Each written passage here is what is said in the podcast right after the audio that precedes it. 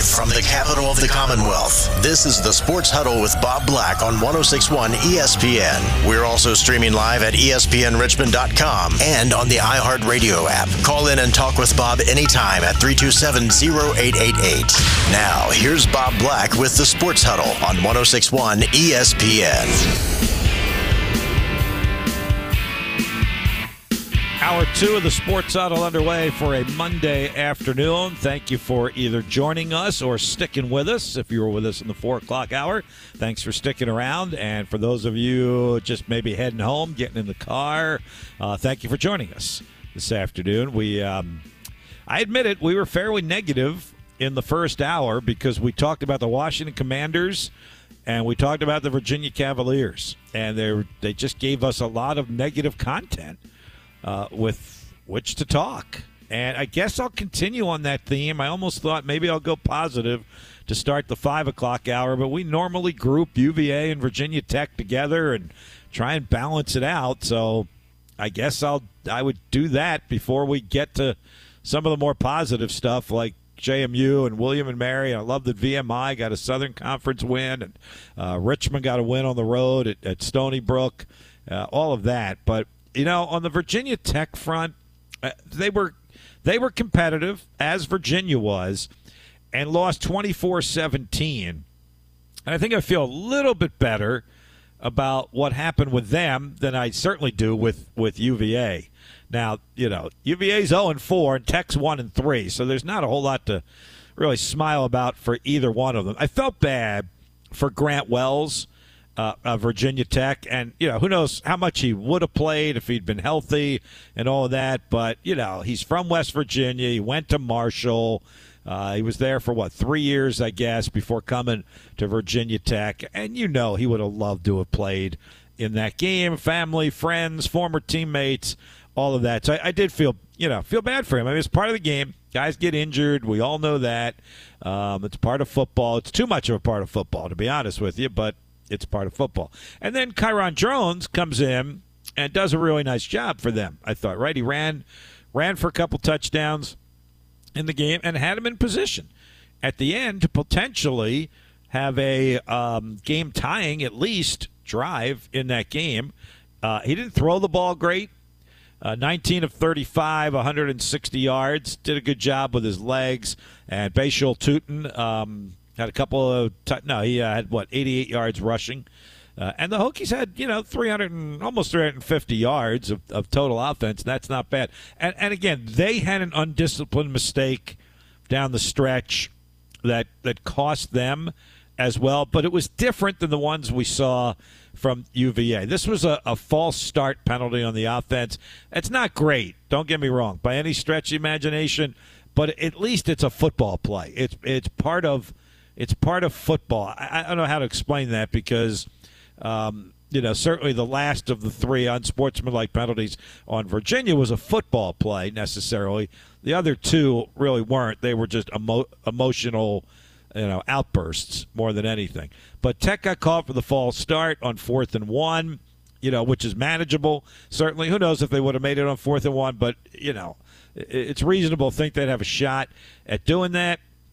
And instead of 4th and 1 with a quarterback sneak, or you give the ball to Tuten or somebody like that, they had a pass. And the pass got broken up, and that pretty much ended it in the last half minute of that game. And they fall to 1-3. So not great either for Virginia Tech, just as it wasn't for UVA.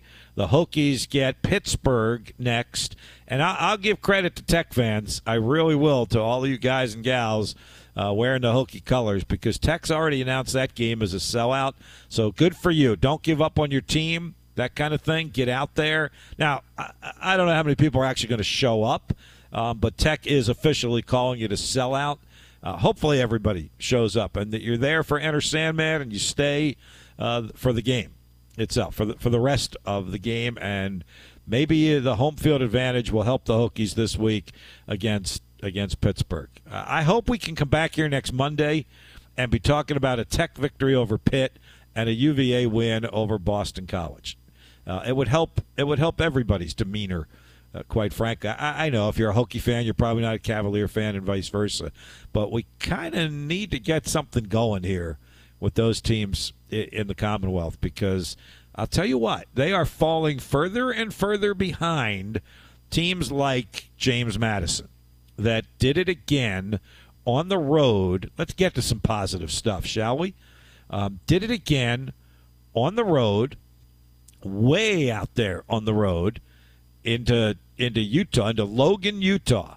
All right, now, not a great Utah State team, it doesn't appear, this year, but they have had good teams. I think they were a bowl team a year ago, right, Utah State? So maybe not as good this year, but still. And the way JMU jumped out in front in that game, look, they were up 24-0. Basically, after the first quarter, they scored on like the first play of the second quarter to make it 24-0. Now, credit Utah State. You know, they made a heck of a comeback into the second half. They were able to get the game even in the fourth quarter. And then let's give the Dukes some more credit. I mean, Jordan McCloud needed, what, 4 plays in the last 5-6 minutes of the game?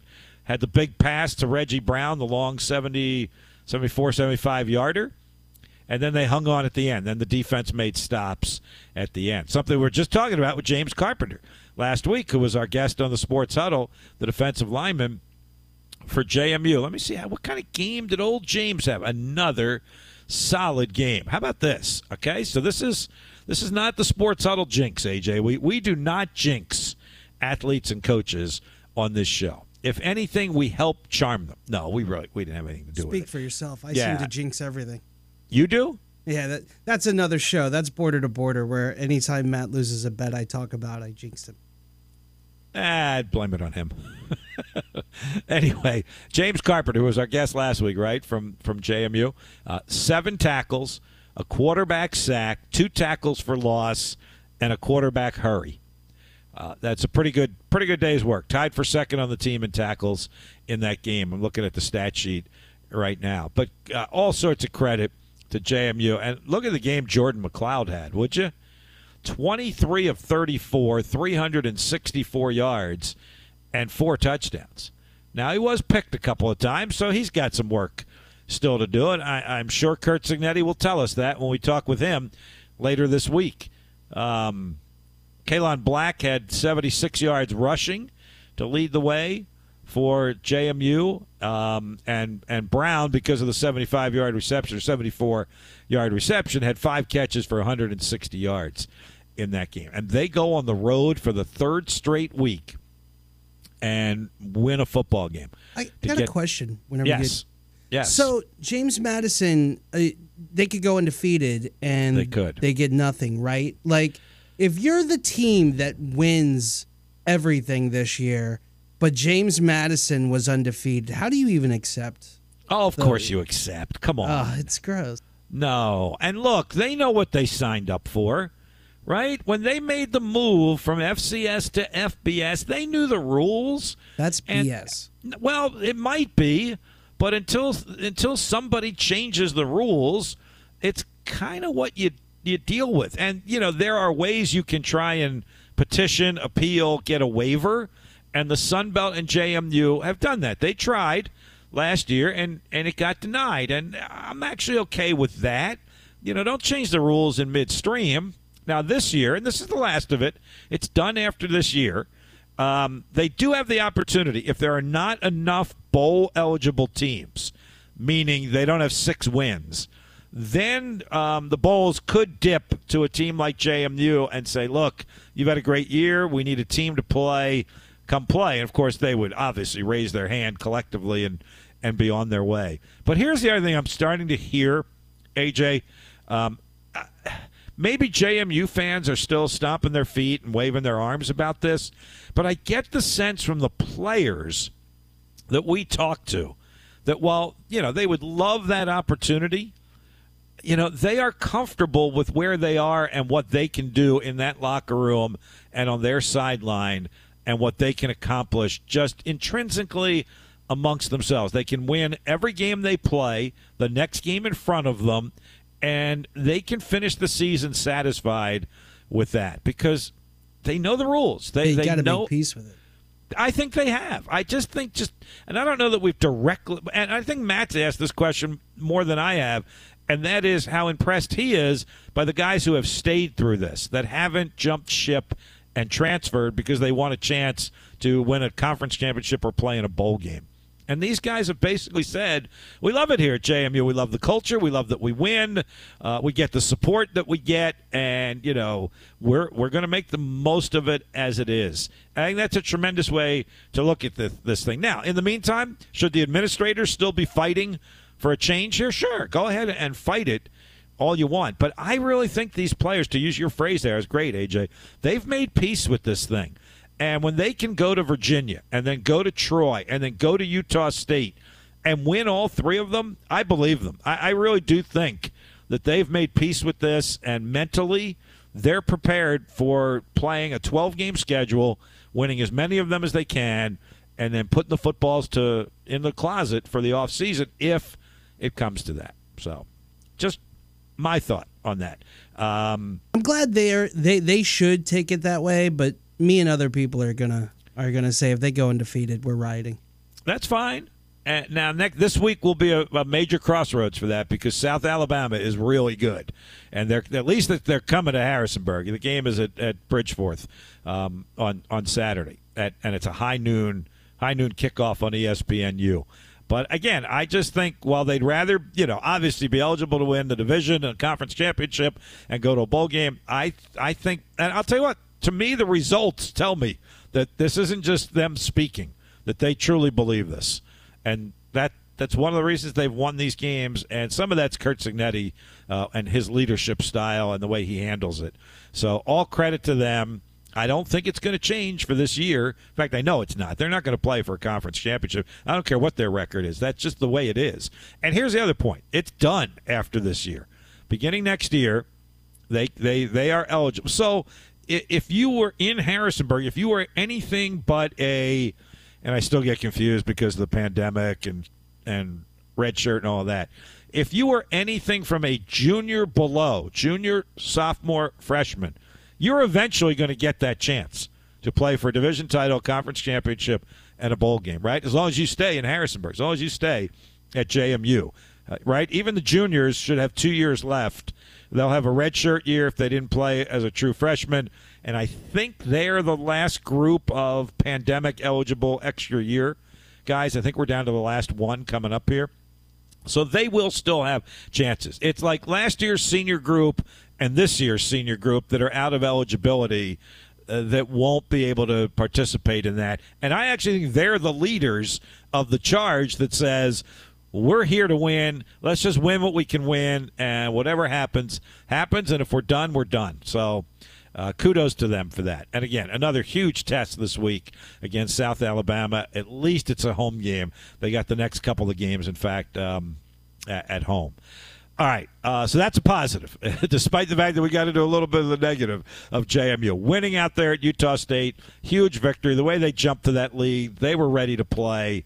Utah State made a furious rally, and JMU found a way to still win that game. So positive stuff for what I think we would all say. I'm wearing this one out, is the flagship program in the Commonwealth of Virginia right now, the James Madison Dukes at 4-0. You know, I meant to look real quick. I know we got to get rolling here. Let me look at something just real quick. Did they, you know, they're 4-0 with 3 straight road wins. Did they get any votes? No, they got a couple votes in the coaches poll. In the coaches poll, JMU did get a couple of votes. They did not in the AP poll. But tell you what, if they win this week against South Alabama, I think you're going to see their name getting close and certainly getting votes in both polls. So good for them. All right, 5:15 on the Sports Huddle. Let's keep it rolling on a Monday afternoon. These are this afternoon's top sports stories. I'm sure you'll be fascinated by all the stories you have to tell. This is today's Drive Home Headlines. Drive Home Headlines brought to you by James River Air. If you're not happy with your heating and cooling system, call James River Air for a free in-home consultation. Check them out online at jamesriverair.com. AJ, is it or is it not a headline? Taylor Swift was at the Kansas City Chiefs game yesterday in Travis Kelce's personal suite. Headline or not a headline? The headline is Week 3 sucked so bad. That's the headline. And it annoys me. Oh, my goodness. It was so much fun to watch the video and social media and all of that going viral. And then we had like the 8-second clip of Taylor Swift leaving the stadium with Travis Kelce. And what the heck was he wearing, actually? I would like to know that. I guess it was something that caught the attention of a, you know, music superstar. Somebody told me European tuxedo. Is that what that was? I heard that today. Okay, that's fair enough. I just thought it was a lot of fun. I did. Maybe in my old age, I'm just getting softer. I just thought it was fun. I don't know where, who knows where it's going to wind up. But the whole thing, you know, the whole way he kind of got to her and she came to the game and she was screaming her head off and he scores a touchdown, you know, at the end, towards the end of that game. It's such a nice rom-com. There'll be a new song, a new Taylor Swift song, you know, something about Travis. Or you know what I think is fun? A coked-up Lawrence Taylor running around the field because, you know, I like football. Yeah, I know. I'm with you on that. That's why I asked you. Is it a headline or is it not? And look, I got to tell you, in Philly, they are all confused. They're all betwixt and between right now, right? Because she's a self-confessed Philadelphia Eagle fan. So, look. They on the wrong Kelce. Well, yeah, exactly. But the other one's married, so let's lay off of that one. The Eagles' Kelce is married. But they are going to play later this year. You know, like the Eagle fans, and after her concerts at Lincoln Financial Field, in which she absolutely came out and pledged her allegiance to the Eagles, this is before Travis Kelce came along, you know, she better be wearing Eagle green when they play. I don't like that, man. This is a stunt, I think. Maybe. Come on, they're both entertainers, just in different worlds. So anyway, I just didn't know if you thought that was a headline or not. I was clear. Yeah, you were. I liked it. Come on, like you said, the NFL yesterday was blah for the most part. I mean, it became exciting just because of the record-shattering numbers that some of those teams were putting up. So, anyway, 5:30, we're going to get back on the Virginia rant because Mike Barber from the Times-Dispatch is going to join us. We'll get his thoughts on all the penalties at the end and the fourth-down decisions and Colandrea and how he's progressing as a quarterback and all of that, the defense for the Cavaliers. So Mike joins us at 5:30 this afternoon. 804-327-0888 gets you on the air. It's also our text line. We'll move right along after a timeout on the Sports Huddle 106.1 ESPN. This weekend, the Spiders play host to in-state foe Hampton from the 757. Catch all the action beginning Saturday afternoon at 1:30 here on 106.1 ESPN. Your home of the Richmond Spiders in the capital city.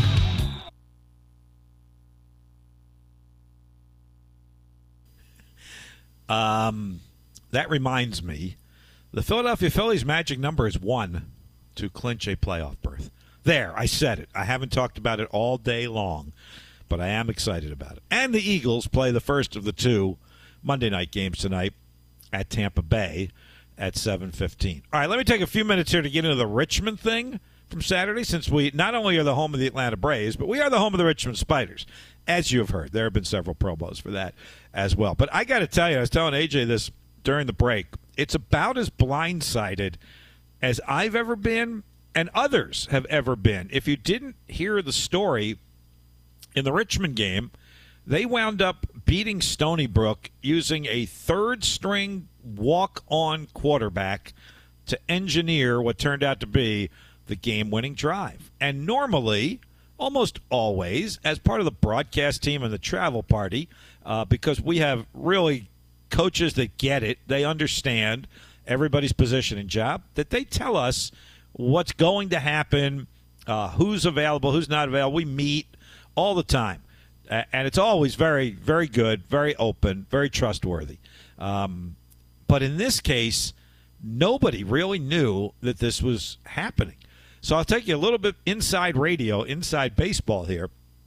We are on the air. I have watched pregame warm-ups probably more closely than I normally do because of the rain and the wind. And I wanted to see how our receivers were catching the ball, our running backs were handling it, how our quarterback, Kyle Wickersham, was throwing it. So I did kind of closely watch him in pregame warm-up and didn't notice anything other than he was throwing the ball okay. They come back out for the game. One of the first things we do on our broadcast, because it's sponsored, but we would do it anyway, is give our starting lineup. So Richmond gets the ball first, so I'm giving the Richmond starting lineup. And I always start with the offensive linemen and work my way out from there to running backs, wide receivers, and finish, with the star of the show, the quarterback.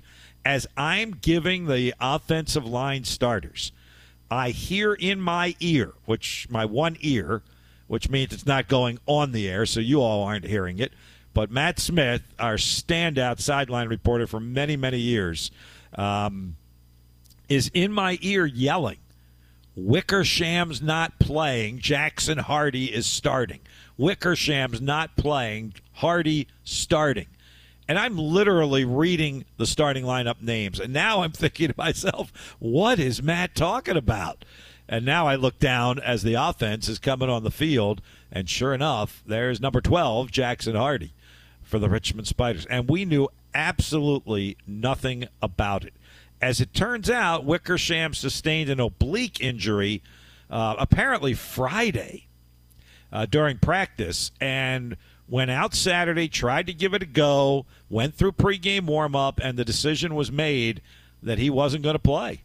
And there was Jackson Hardy, the backup quarterback, who really didn't have a week's worth of practice with the offense. This isn't like something that happened on Tuesday, and they could have put him in there for several practices. At least that's the way. And I'll tell you, one of our offensive coordinators said to me getting on the bus after the game, even he didn't know until warm-ups what was happening. So it really blindsided everybody. It makes it an amazing story. And then Jackson Hardy was doing okay as the backup quarterback, particularly running the ball. He had like 60 yards rushing in the first half, and he was doing okay. But he took a hellacious hit right before halftime, and he didn't return. And we really didn't know who the Spiders were going to then. Turns out to be a young freshman by the name of Ashton Snellsire. Walk-on, redshirt freshman, quarterback, and he guides the Spiders through wind and rain and everything else to victory. 5 for 10 through the air, 41 yards. He was picked once. They went for a pick six, but the offense responded to him. Savon Smith, the veteran running back, had 106 yards rushing and a touchdown.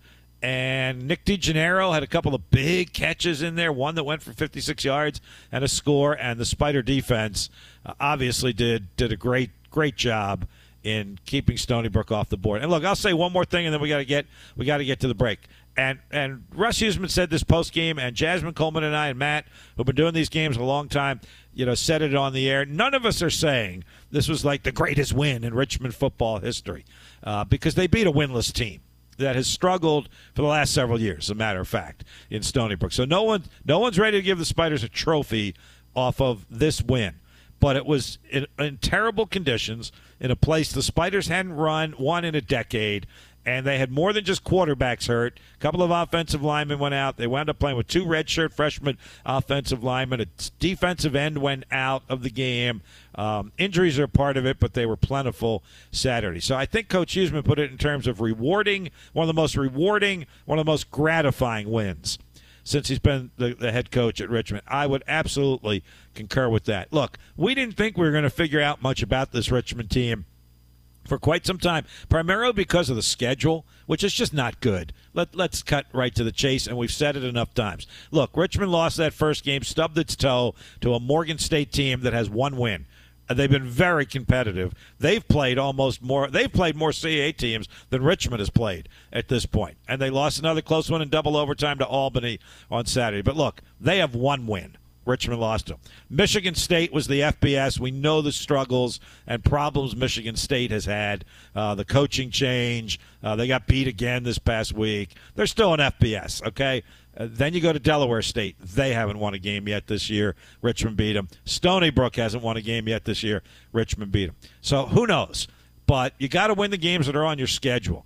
And the Spiders have now kind of righted the ship pending the personnel and who they're going to have come Saturday against a 2-1 Hampton team that's coming to Richmond, playing its first CAA game of the season on the Spiders' family weekend. Spiders should be favored to win this game, but as they learned against Morgan State, and that lesson better stay with them, they better come out and play good, solid football to keep this thing going. But it was a gratifying, rewarding win Saturday on Long Island at Stony Brook. We'll take a break. When we come back, back to Virginia football. Mike Barber from the Richmond Times-Dispatch joins us to analyze everything we've talked about with the Virginia Cavaliers and more when he joins us next on the Sports Huddle. Dallas Cowboys All Season is 106.1 ESPN. Brought to you by Arthur's Electric and Park and Go.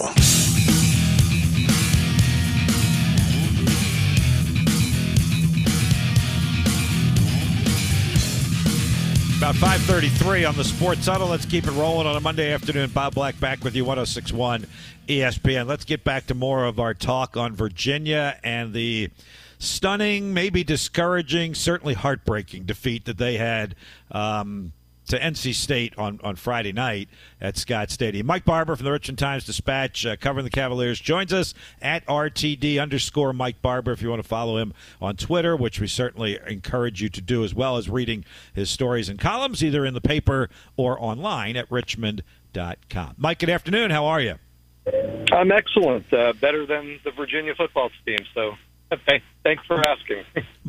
Mike, I can't get past the three penalties at the end of the game. I really can't. I mean, they're just so undisciplined in such a critical moment of the game.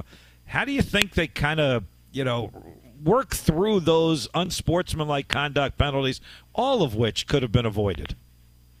Yeah, it's really interesting because when I went to write about the game, you just kind of look back on some history in the past, and I realized that it was a year ago that they had a string of penalties against Duke in a loss in Durham, and Tony Elliott described himself as being irate, and he threatened to bench guys who got undisciplined penalties. I'll be curious tomorrow when we spend some time with him if he strikes the same tone. They did get better last season as the year went on, but to see it kind of rear its head again is, I think it's alarming, more so than a year ago, right? A year ago, it's year one. You're figuring things out, all of that. Here you are, year two. That should be behind you, and to see it cost them a ball game, it is. It was pretty stunning. I don't want to pick them apart too much, but just a little bit. To me, so the first two, they let their emotions get the better of them in both of those cases. One by a veteran player, one by a young player. How about the third one, Mike? I mean, this is a penalty on the blocked blocked field goal that there's just no way coaches coach to make a play like that. They certainly know the rules. They understand the rules. That's the one that kind of has me scratching my head, to be honest with you. Yeah, well, there's two things about that penalty. One, I do think even though it's during the whistle, I think it's a play of emotion. I think you're just trying to get to the ball and forget exactly what you just said, that everybody's coached that you can't go over the long snapper. That's not a new rule anymore, right? I mean, there was a year or two where it was kind of forgivable because it was new and you had to remember. It's not a new rule. These guys who are coming up have been playing with this rule for a long time, so that part of it was shocking. The other thing, though, is if you go back and watch the replay, when James Jackson does leap over the long snapper and block the kick, that's a pretty straight and true kick. I think if he doesn't do that, it's splitting the uprights anyway. So there's that. I don't know if that makes you feel any better, but certainly all three of the penalties were avoidable. And really, you take out any one or two of them, and you've got a much better chance to win the game. But, Bob, it just felt, it's funny, I turned to David Thiel, who was sitting next to me in the press box when they were down 8, and I said, you know what, it feels like the most crushing Virginia thing would be to score the touchdown and then not get the two-point conversion. And then they score the touchdown and back themselves up and still get the two-point conversion, and they found a more Virginia way to lose it at the end. Yeah, absolutely. And I think that's the one that'll get kind of lost in the shuffle, the unsportsmanlike conduct on Furnish for the headbutt, because they had a miraculous catch. Malachi Fields goes up and grabs it in the end zone. So he's probably not in the headline as much as the other two because of that. And by the way, just once, I want to like sit between your left shoulder and David Teal's right shoulder and listen to you two guys talk during a football game. That would be so fascinating. We have a lot of great conversations, and most of the time I would say they pertain to the game we're watching. But there have certainly been more than a few times over the years where I've looked over at his computer or he's looked over at mine, and either we've got another game on because our game is decided, or in particularly big moments in American politics, we've had some times where we've looked over on each other's screen and said, What are you reading? But yeah, the football talk is pretty high level. It's enjoyable. Yeah, I think it would absolutely be fascinating. From your dealings with the youngster, with Anthony Colandrea, and I saw his comments after the game. He stood up for it. You know, made mention. You know, his mistake. All of that. How do you think he reacts and responds to that crushing of a way to lose a football game? It'll be interesting to see. It'll be interesting to see if he's still the guy, right? They've maintained all along that when Tony Muskett is healthy, he'll get his job back. I think Colandrea has done some things to maybe alter that thinking, but at the same time, I would say this. If this is what Anthony Colandrea is and the coaches believed that Tony Muskett is better, then maybe Tony Muskett's got something to show us, because that's pretty encouraging. I think Colandrea showed something in the way he brought the team back in this game, right? That's a down pass, and then to not get rattled by the penalty that backs up the two-point conversion to the 18-yard line. I mean, that was wild. So I think Anthony Colandrea has shown us time and again that, you know, he can take a lick and get back up, and, you know, whether it's a big hit or just a down moment, he's a guy who's got some resilience to him. And I think if he gets the crack at Boston College, he's going to show that, and it's going to be an interesting decision. Oh, speaking of decisions, Mike, way to lead me into this. There were the 2 fourth-down decisions that Tony Elliott made. One to go for it when I know you believe he should not have, and then the second one later in the game when he didn't go for it, kicked the field goal, and you and I both believe he should have gone for it. You know, what kind of conversation has there been about that, and particularly the second one? Because I thought that was really an opportunity for him to say, all right, boys, we're coming together here. I got confidence in the offense. Even if we don't make it, I got confidence in the defense, and that's how we're going to win this game. And he didn't take that opportunity. Yeah, and I asked him, 6 questions about it in the postgame, and he defended his thinking and explained everything about it. And look, hey, it's one of those decisions, both of them, that I think if you're going by the football, rule book, like they got the card for two-point conversions, I understand some of the thinking in that scenario. But you've got to look at your team and that particular game. And I thought the first one, 4th and short at midfield, it just wasn't worth it. You know, Brennan Armstrong and NC State's offense, they hadn't done anything. Your defense was feeling good about itself. Keep that going. I mean, I thought if Virginia could have been 0-0 at the half, that would have been a huge victory for them and would have really gotten inside the head of Brennan Armstrong, Robert, and I. You know, what are we doing offensively? I thought to make it, to give Brennan Armstrong the possibility of the short field there, to me was just a huge mistake, and obviously it didn't work out. But again, going back to David and I turned to him and said that at the moment. So you can check with him. This isn't revisionist history. I thought that was a bad decision right from the jump. And then, like you said, when you get to 4th and short, yeah, I understand. Tony Elliott told me when I asked him afterward, he said, I wanted points. I wanted to get the points. They were right there for the taking. I didn't want to leave the points there. But I don't know how many more chances you're going to get. You had some momentum. Your offense is feeling good.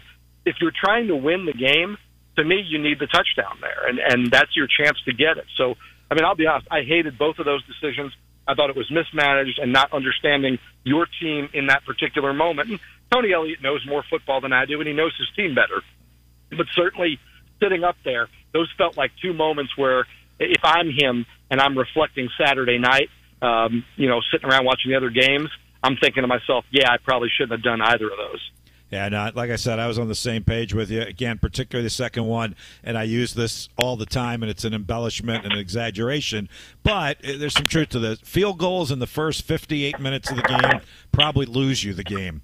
Field goals in the last 2 minutes of the game can win you a game. But in the first 58, if you can get 7 instead of 3, you got a better chance to win the game. And I just would have, certainly in the second one, would have gone for it. Hey, the Brennan Armstrong thing, how did all that play out? I mean, obviously we know the stats and we know who won the game, but just the kind of buzz, the vibe, the whole Brennan Armstrong coming back to Scott Stadium.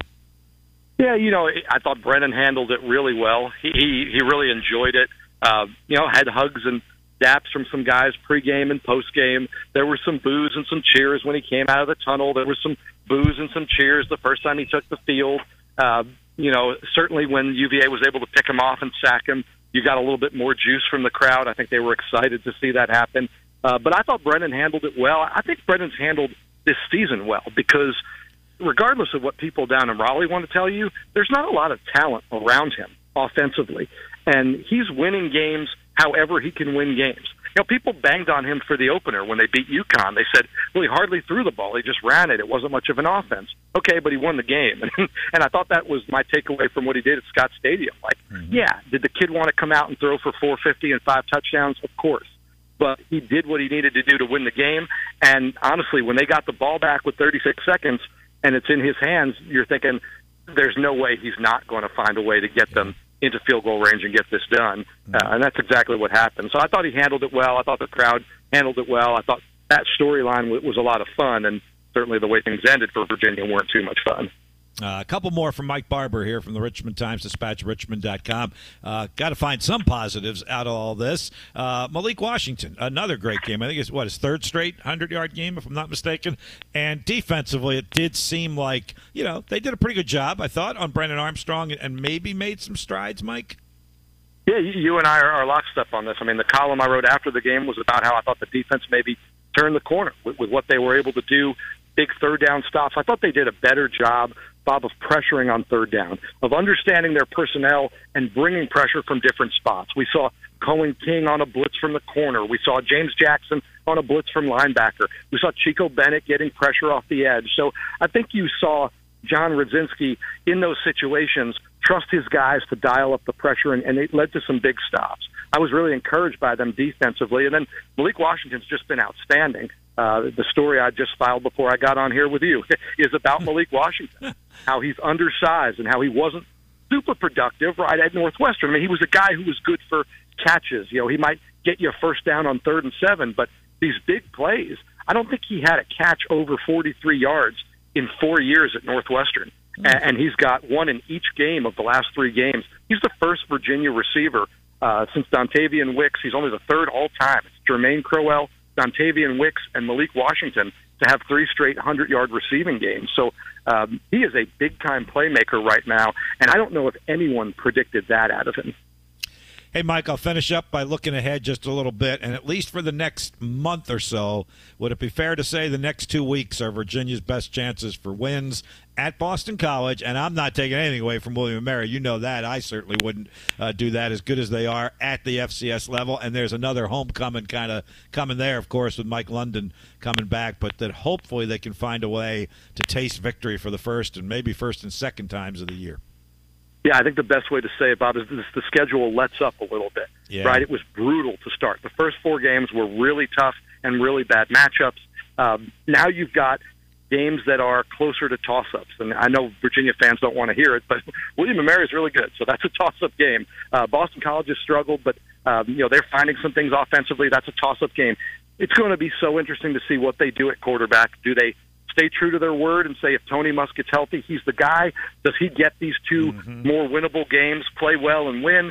Do they stick with Colandrea? Chance to build some momentum. But, you know, these guys, regardless of anything else, they need a win. They need a win in that locker room. And certainly they've got some chances coming up. And if you let those slip away, you start to worry about where might this season spiral. Yep, absolutely. Couldn't have said it better. Thank you, as always, Mike, and I'm glad you're able to get that story in before you talk to us today, and we look forward to chatting with you again moving forward. We're always trying to hit the deadlines, right? Yeah. Thanks for having me, Bob. Yeah, thank you. But those moving deadlines in this day and age, obviously. Thank you, Mike. Really appreciate that. And, look, I'm going to say this also. I know the old hard and fast rule. Guys don't lose starting positions because of injury, but there's an exception to every rule. And sometimes a guy just earns the start.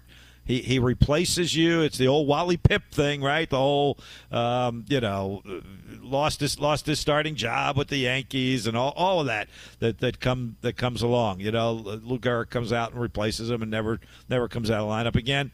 Colandrea has earned another start here, no matter how healthy Muskett is. If you ask me, I mean, 18 of 30, 271 yards, 2 touchdowns. Yes, he threw the interceptions, sacked a couple times. I don't know if this offensive line or him, had the kind of boneheaded play at the end where he let the emotions get the better of him. He rushes for 43 yards. I think he's an exciting player, and I think Tony Elliott needs some excitement right now, and I think Anthony Colandrea could be that exciting player. So I would be very disappointed if he's still not a quarterback the next couple of weeks, and see what he can do for UVA. All right, 5:47. Take our final break. We'll come back and wrap it up. It's been a pretty rapidly moving Monday edition of the Sports Huddle. We hope you agree, and we'll finish it up for you next on 106.1 ESPN. As Blink 182 once eloquently stated, work sucks, I know. Well, we too know that work sucks. And while we may not have roses by the stairs, we do have podcasts of all our shows and interviews available at ESPNRichmond.com and on the iHeartRadio app. Just search ESPN Richmond.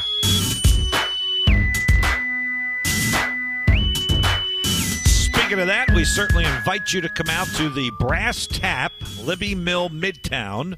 Right off of Staples Mill Road, not too far from West Broad Street, out there for the Coaches Radio Show. Thursday from noon to 1, have lunch out there. The food, excellent.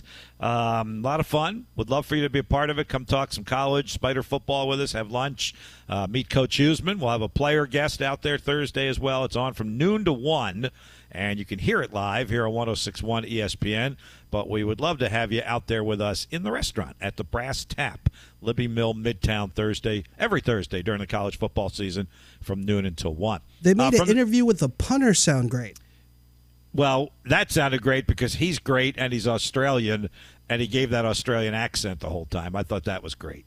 That was the best interview I've ever heard with a punter, to be honest. Try one with Tress Way of the Washington Commanders. He's awesome.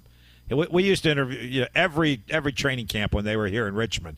It was like our favorite interview. And we saved him like towards the end because he was so entertaining. So, but I'll pass that along to Aaron Trustler that you enjoyed that conversation with him. He's a great young man, great kid. Very happy to learn he's going to be back for another year next year before he goes back. He hasn't been home to Australia since he came over here in 2021. Really amazing. Anyway, let me finish with a quick text. 804-327-0888. Try Bill. He is always chiming in and listening. We appreciate that support there, Bill. And he said, hey, Bob, congrats to Richmond. Stony Brook, always a tough place to win. Tribe is 4-0 but lost its best player, Bronson Yoder, to a severe shoulder career-ending injury. And that is heartbreaking. That is tough to take. I'd heard about the injury. I talked with John O'Connor, who was at the game from the Times-Dispatch. He didn't have – that was midday today. Didn't really have an update on whether it would be career-ending or not. I guess, Bill, you've got some intel, some inside info. This is coming from Tribe Bill here that it seems like that's a career-ending injury, and that stinks. That just absolutely stinks for him. He's one of the star players in the CAA. One of those guys, you say he's worth the price of admission. One of those guys who's been around a long time. He is one of those guys that when you're an opponent, the ultimate respect, when fans or media say, wow, feels like he's been there for like 15 years because he's been that good for that long. And Bronson Yoder certainly in that category. Bill said Elon and UVA, both on the road, next two games will be tougher for the Tribe without him. Injuries are part of the game, but sad for the young man. Hate to see it for any player or team. Couldn't agree more. Thank you for that, Bill. Really, and that really is. That stinks. And they're having a great year, and they're going to continue to be good because they're talented and they're deep. But you'd like to see a guy like that go out better than with an injury like that one. So all the best wishes to Bronson Yoder over there at William & Mary.